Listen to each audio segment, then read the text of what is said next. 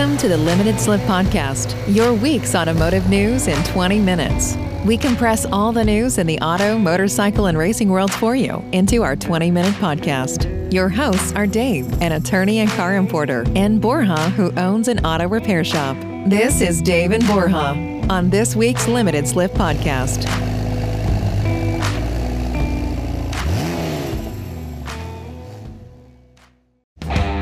This week's Limited Slip Podcast is brought to you by Retro Mobile Designs. If you are looking for auto and racing-themed t-shirts that look cool to the average Joe, but get an approving nod from other petrol heads, check them out at RetroMobileDesigns.com. The Bentley Bentayga, everybody's most favoritist, super expensive SUV. So Bentley has decided that they need to sell a hybrid version of the Bentayga. So they took the 3-liter V6 turbo engine with the electric motor. It's smashed in between the engine and the kind of where your flywheel would go and the transmission. And they have made a Bentayga hybrid. Borja, are you excited about this Bentayga hybrid? No. Why? Well, if you're going to buy a Bentley, you get the V12, you get the big lump engine, and now having a hybrid, okay, get a Tesla. So this motor, we got engine, high motor combination. We got 443 horsepower, less than in the other Volkswagen Group applications, gotta say. So 443 horsepower, 126 of that is the electric motor. It'll go up to 84 miles an hour on electric only, 18-mile electric only range. It's not very efficient. 17 kilowatt hour battery, only 18 miles range. That's not that great. Also, 126 horsepower for such a heavy vehicle. I don't imagine that being super wonderful. That being said, this is the same power plant as you get in like a Panamera e-hybrid, the Cayenne hybrid, the A8 hybrid, for example. But I agree with you. You're spending $185,000 on the Bentayga, and do you want just a 3-liter Audi V6? I don't think you do. No, I don't think that's an exotic enough engine for a Bentley, frankly. For a Bentley, yeah. I kind of understand why they wanted to go this route with the emission regulations coming up and every manufacturer having to be producing a certain amount, their CO2 cap and so on. I get it. They had to offer it. And I guess for some people, it's going to be a good option, yeah. But it's not for me. Yeah. Well, and this will be the new base engine. And I like the idea of a plug-in hybrid Bentayga, but you really need more power out of the electric motor. The range is okay. The range is sufficient, I think, for what most people will use it for. And you just need something more exotic, I think, out of the engine. So, yeah, I agree. I mean, same thing, 126 horsepower to move an entire city. Yeah. I mean, they say that it can speed up to 84 miles an hour. I just don't know if it can get up to 84 miles an hour with 126 horsepower, or if it does get there, is it going to take the whole 18 mile to reach 84 miles an hour? Yeah, it might. I mean, the Bentayga does have like 5 tons of dead cow inside of it. So yeah, I mean, it's a big, heavy vehicle. So all right. Well, one thing that is exciting and is exotic is the new Mazda CX-30. You might be thinking to yourself that it's a Mazda. It's not that exciting, David. But yes, it is. It is exciting because we get a rotary. So Jeff Guyton, Mazda's North American operations boss, he was having an interview with a Detroit newspaper, and he confirmed that, yes, the CX-30 EV and EV with the range extender will come to the United States.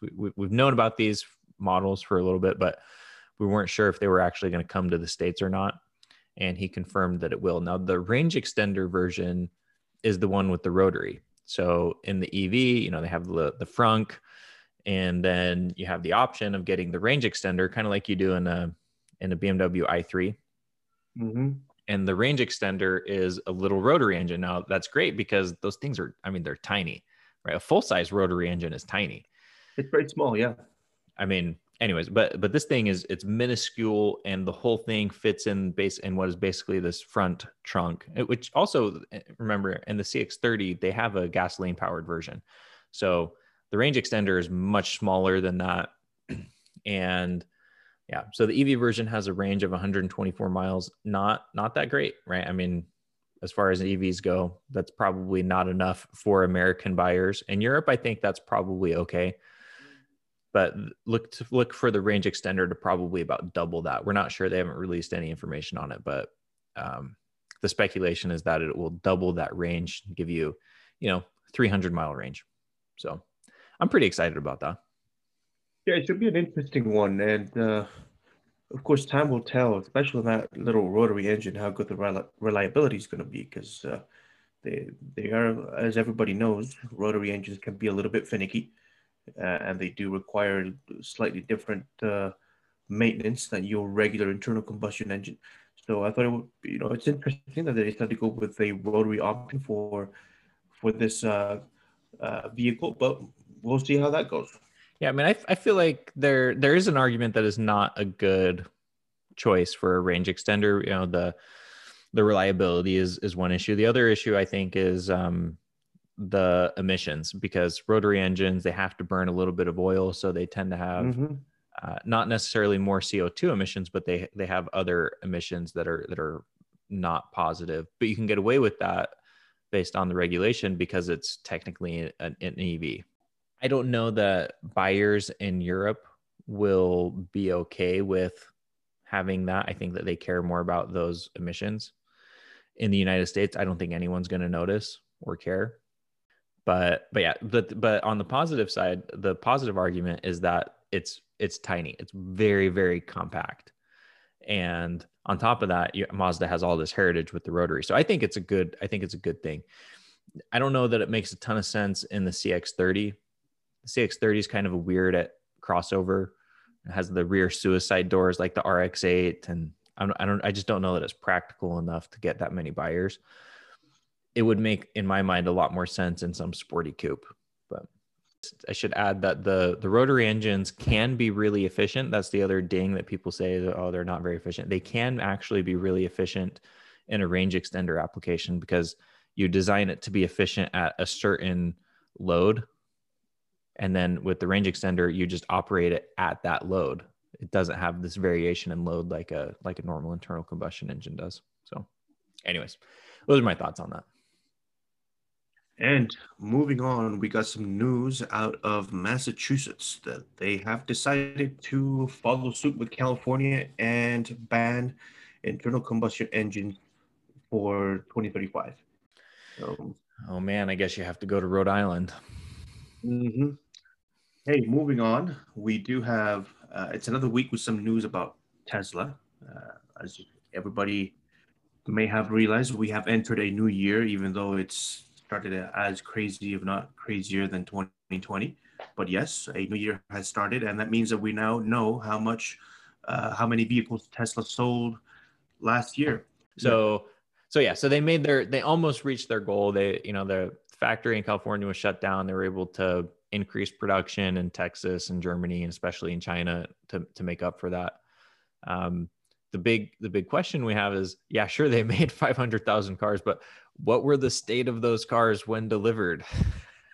Yes, as we do know, quality control is an ongoing issue with them.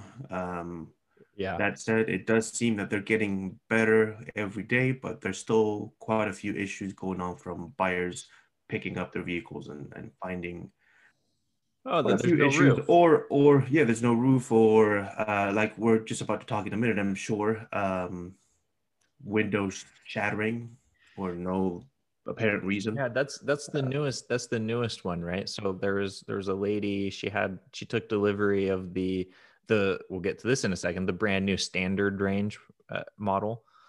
This is a problem that some Model Ys have had in the past, and no one really knows what's going on with it. But basically, the rear right window just breaks on its own randomly. No one knows why. And people kind of thought that this issue was resolved, but it's not.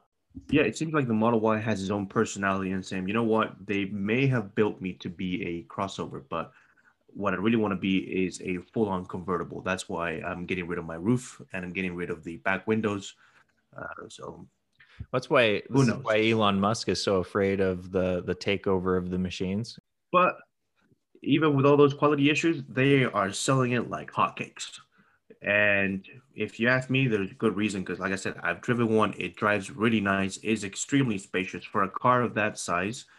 I don't recall being inside a car that's that size exterior wise, that's that size, that it's so roomy in the inside. You have just tons of space in the inside, which is really one of the most appealing reasons why you buy the Model Y, besides of course being an EV, is you want to have a spacious vehicle, because of course that means that you can do a lot of things with it. You can put a lot of stuff in it, you can do a lot of things in it. It's very versatile when it comes to that, right? And that versatility, I have to say that Tesla, and specifically in the Model Y, they knocked it out of the park. So what else is going on with it? So in Norway, we have the year-end sales from Norway. And for 2020, this is actually really interesting. 54% of new vehicles sold in Norway in 2020 were electric vehicles. And another 20% were plug-in hybrids. So, you know, it's 3/4 of the vehicles sold in Norway are battery powered. That's incredible. It is incredible. You know, and I'm like, I was preparing this and I was like, hey, isn't it cold in Norway? Like do electric cars work that well up there? Isn't Norway isn't their economy dependent on oil exports? What's going on up there? But it's pretty incredible that they have this high number, because as you said, it's a very cold place. They get a lot of snow and winters are long, and we all know that batteries don't like extreme temperatures, whether it be cold or hot. But at the same time, there's no surprise that Norway is kind of the pioneer in Europe when it comes to EV cars, because they've always been, as far as the European countries, they've always been a lot more progressive when it comes to alternative energies and things of this nature than most of the other European countries. Yeah, so, they're really concerned about the environment, and they have lots of. I mean, they have basically their electricity production is almost entirely hydro, so it's. So it would make sense that if someone's going to get there first, it's going to be the Norwegian. Yeah. Yeah. Well, anyways, they love it. And I think it's interesting because, again, one of the questions that we have a lot of times is there's not very many buyers who are interested in electric cars in the United States. And yet all of the manufacturers are diverting almost all of their research and development money into electric vehicles, you know, and we have some questions that can actually work. Well, in Norway, it's working right now. Norway is not a big market. Yeah. But no, this could be the bellwether of saying, you know, this is where the future is. Before we get to the rest of the show, take a moment to subscribe. If you enjoy our insights and want to help keep our lights on, you can visit our businesses. Borja runs a full-service auto repair shop in Orem, Utah. You can find him on Facebook at Auto Pros Utah. And trust me, he really can fix anything. Dave imports cars from South America and Europe, primarily classic trucks like FJ40s and Land Rovers. But he can help you source any classic car in any condition that you want. From cars that were never sold in the U.S. to trucks that are just cheaper with less rust overseas. Visit Dave at DaveTheCarImporter.com. There's no reason for you not to have the car of your dreams, even if it's forbidden fruit. Have a little bit of news, more news out of them. So they have started the production of the third row Model Y. So you can get it it's like a jump seat almost. It's an option, a $3,000 upgrade. I think that's a worthwhile upgrade. It does beg the question, who's going to buy the Model X? I don't know. I mean, I don't know why you would buy a Model X instead of a Model Y, unless you're me and you hate the not having an instrument cluster.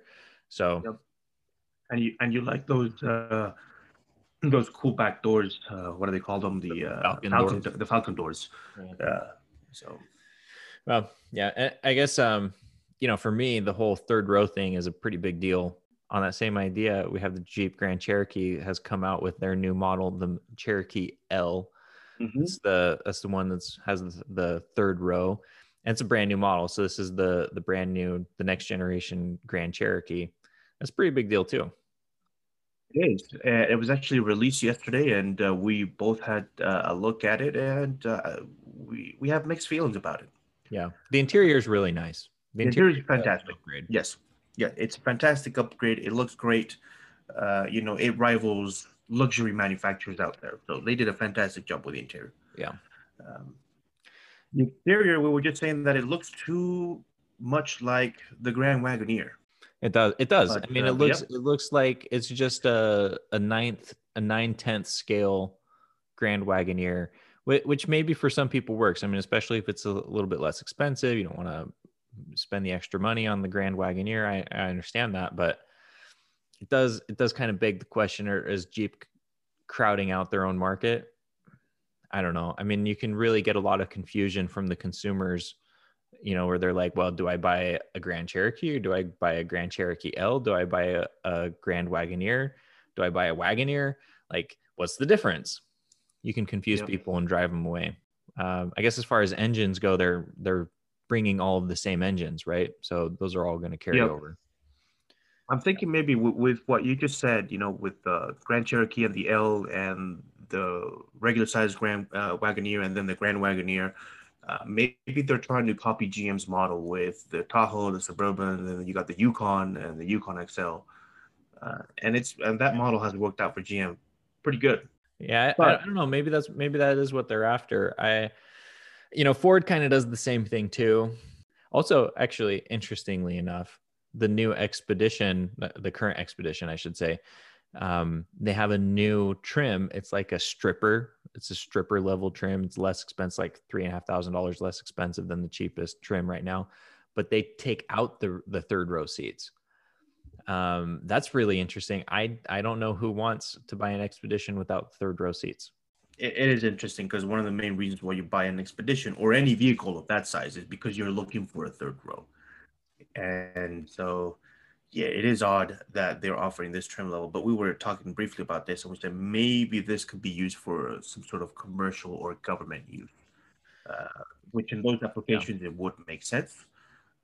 But those are the only applications we can think of that it would make sense. Back to Tesla for a second. We were saying, so we brought up the standard range Model Y.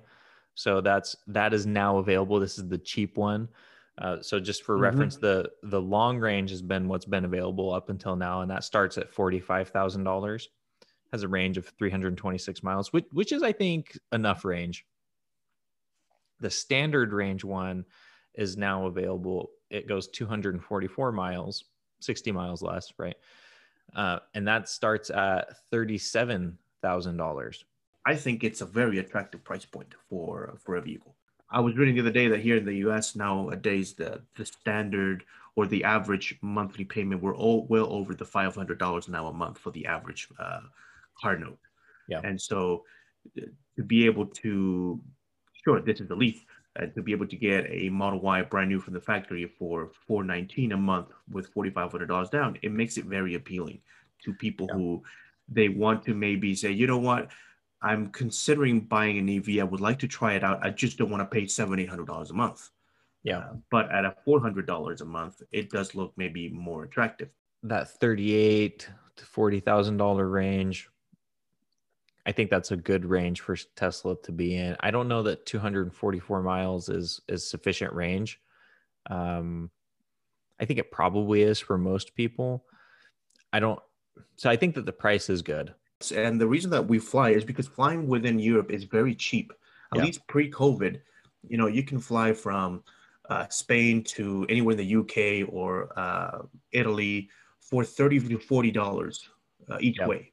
So, it's all government subsidized. It's not that it's actually that cheap. It is government subsidized, and it is a lot easier, right? Or if you're not going that far, you can take the train, and that's easier. Yeah. So we're in Europe, when we talk about going long distances, we bring in your car usually is not part of the conversation. You use another sort of transportation. But here in the States, it's the other way around. You know, it wasn't really until I came to the States and now that I'm living in the state of Utah, that long distances is just what you drive. I mean, Yeah. From where I live, if I wanted to go to Los Angeles, that's a 10-hour drive, a little over 700 miles. I've done that trip multiple times.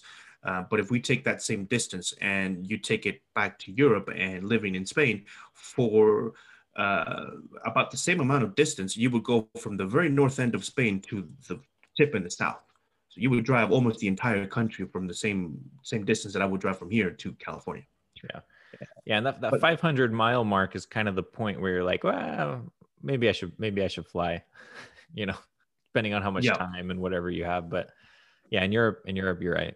They don't do those big distances. And so I think electric cars make a lot more sense for them on an individual level. 'Cause they're like, how often do I ever drive 250 miles in a day? Right. You don't.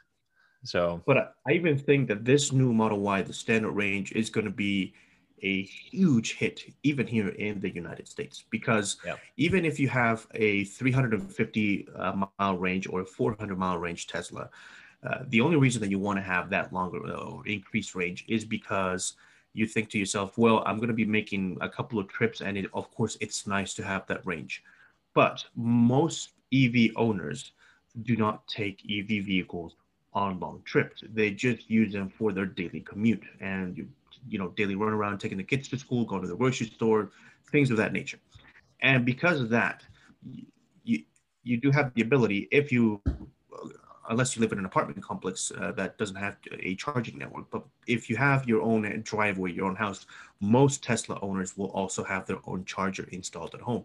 And because this is now being offered at a much lower price point, the range is maybe not fantastic, but it is sufficient. I mean, a couple hundred miles is sufficient for your commute. And if you just drive it every day, do whatever you need to do, come back home, and then plug it in at night, you're going to be more than fine. Yeah. And the fact that they're offering this range at a $6,000 discount, I think is just going to sell even more. I mean, Elon is going to sell a lot more Ys than he was already selling. Yeah. And I mean, and even look at like the Chinese market. Like, you think that $6,000 doesn't make a big difference in China? It's a huge difference in China South America, or, anywhere that's price sensitive. The United States, we're price sensitive. That $6,000 makes a difference here. It makes an even bigger difference everywhere else. With this introduction of the Model Y, the standard range, and now having the option to have a third row seat, it's starting to look like an extremely competitive crossover if you compare it to anything else.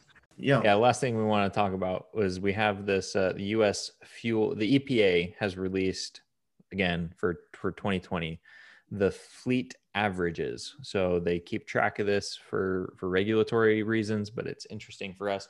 So they said that actually the fleet average fuel economy fell in 2020 from 2019. It fell 0.2 miles per gallon.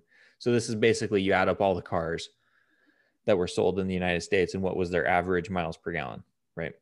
So it fell from 25.1 to 24.9, which is still actually pretty high.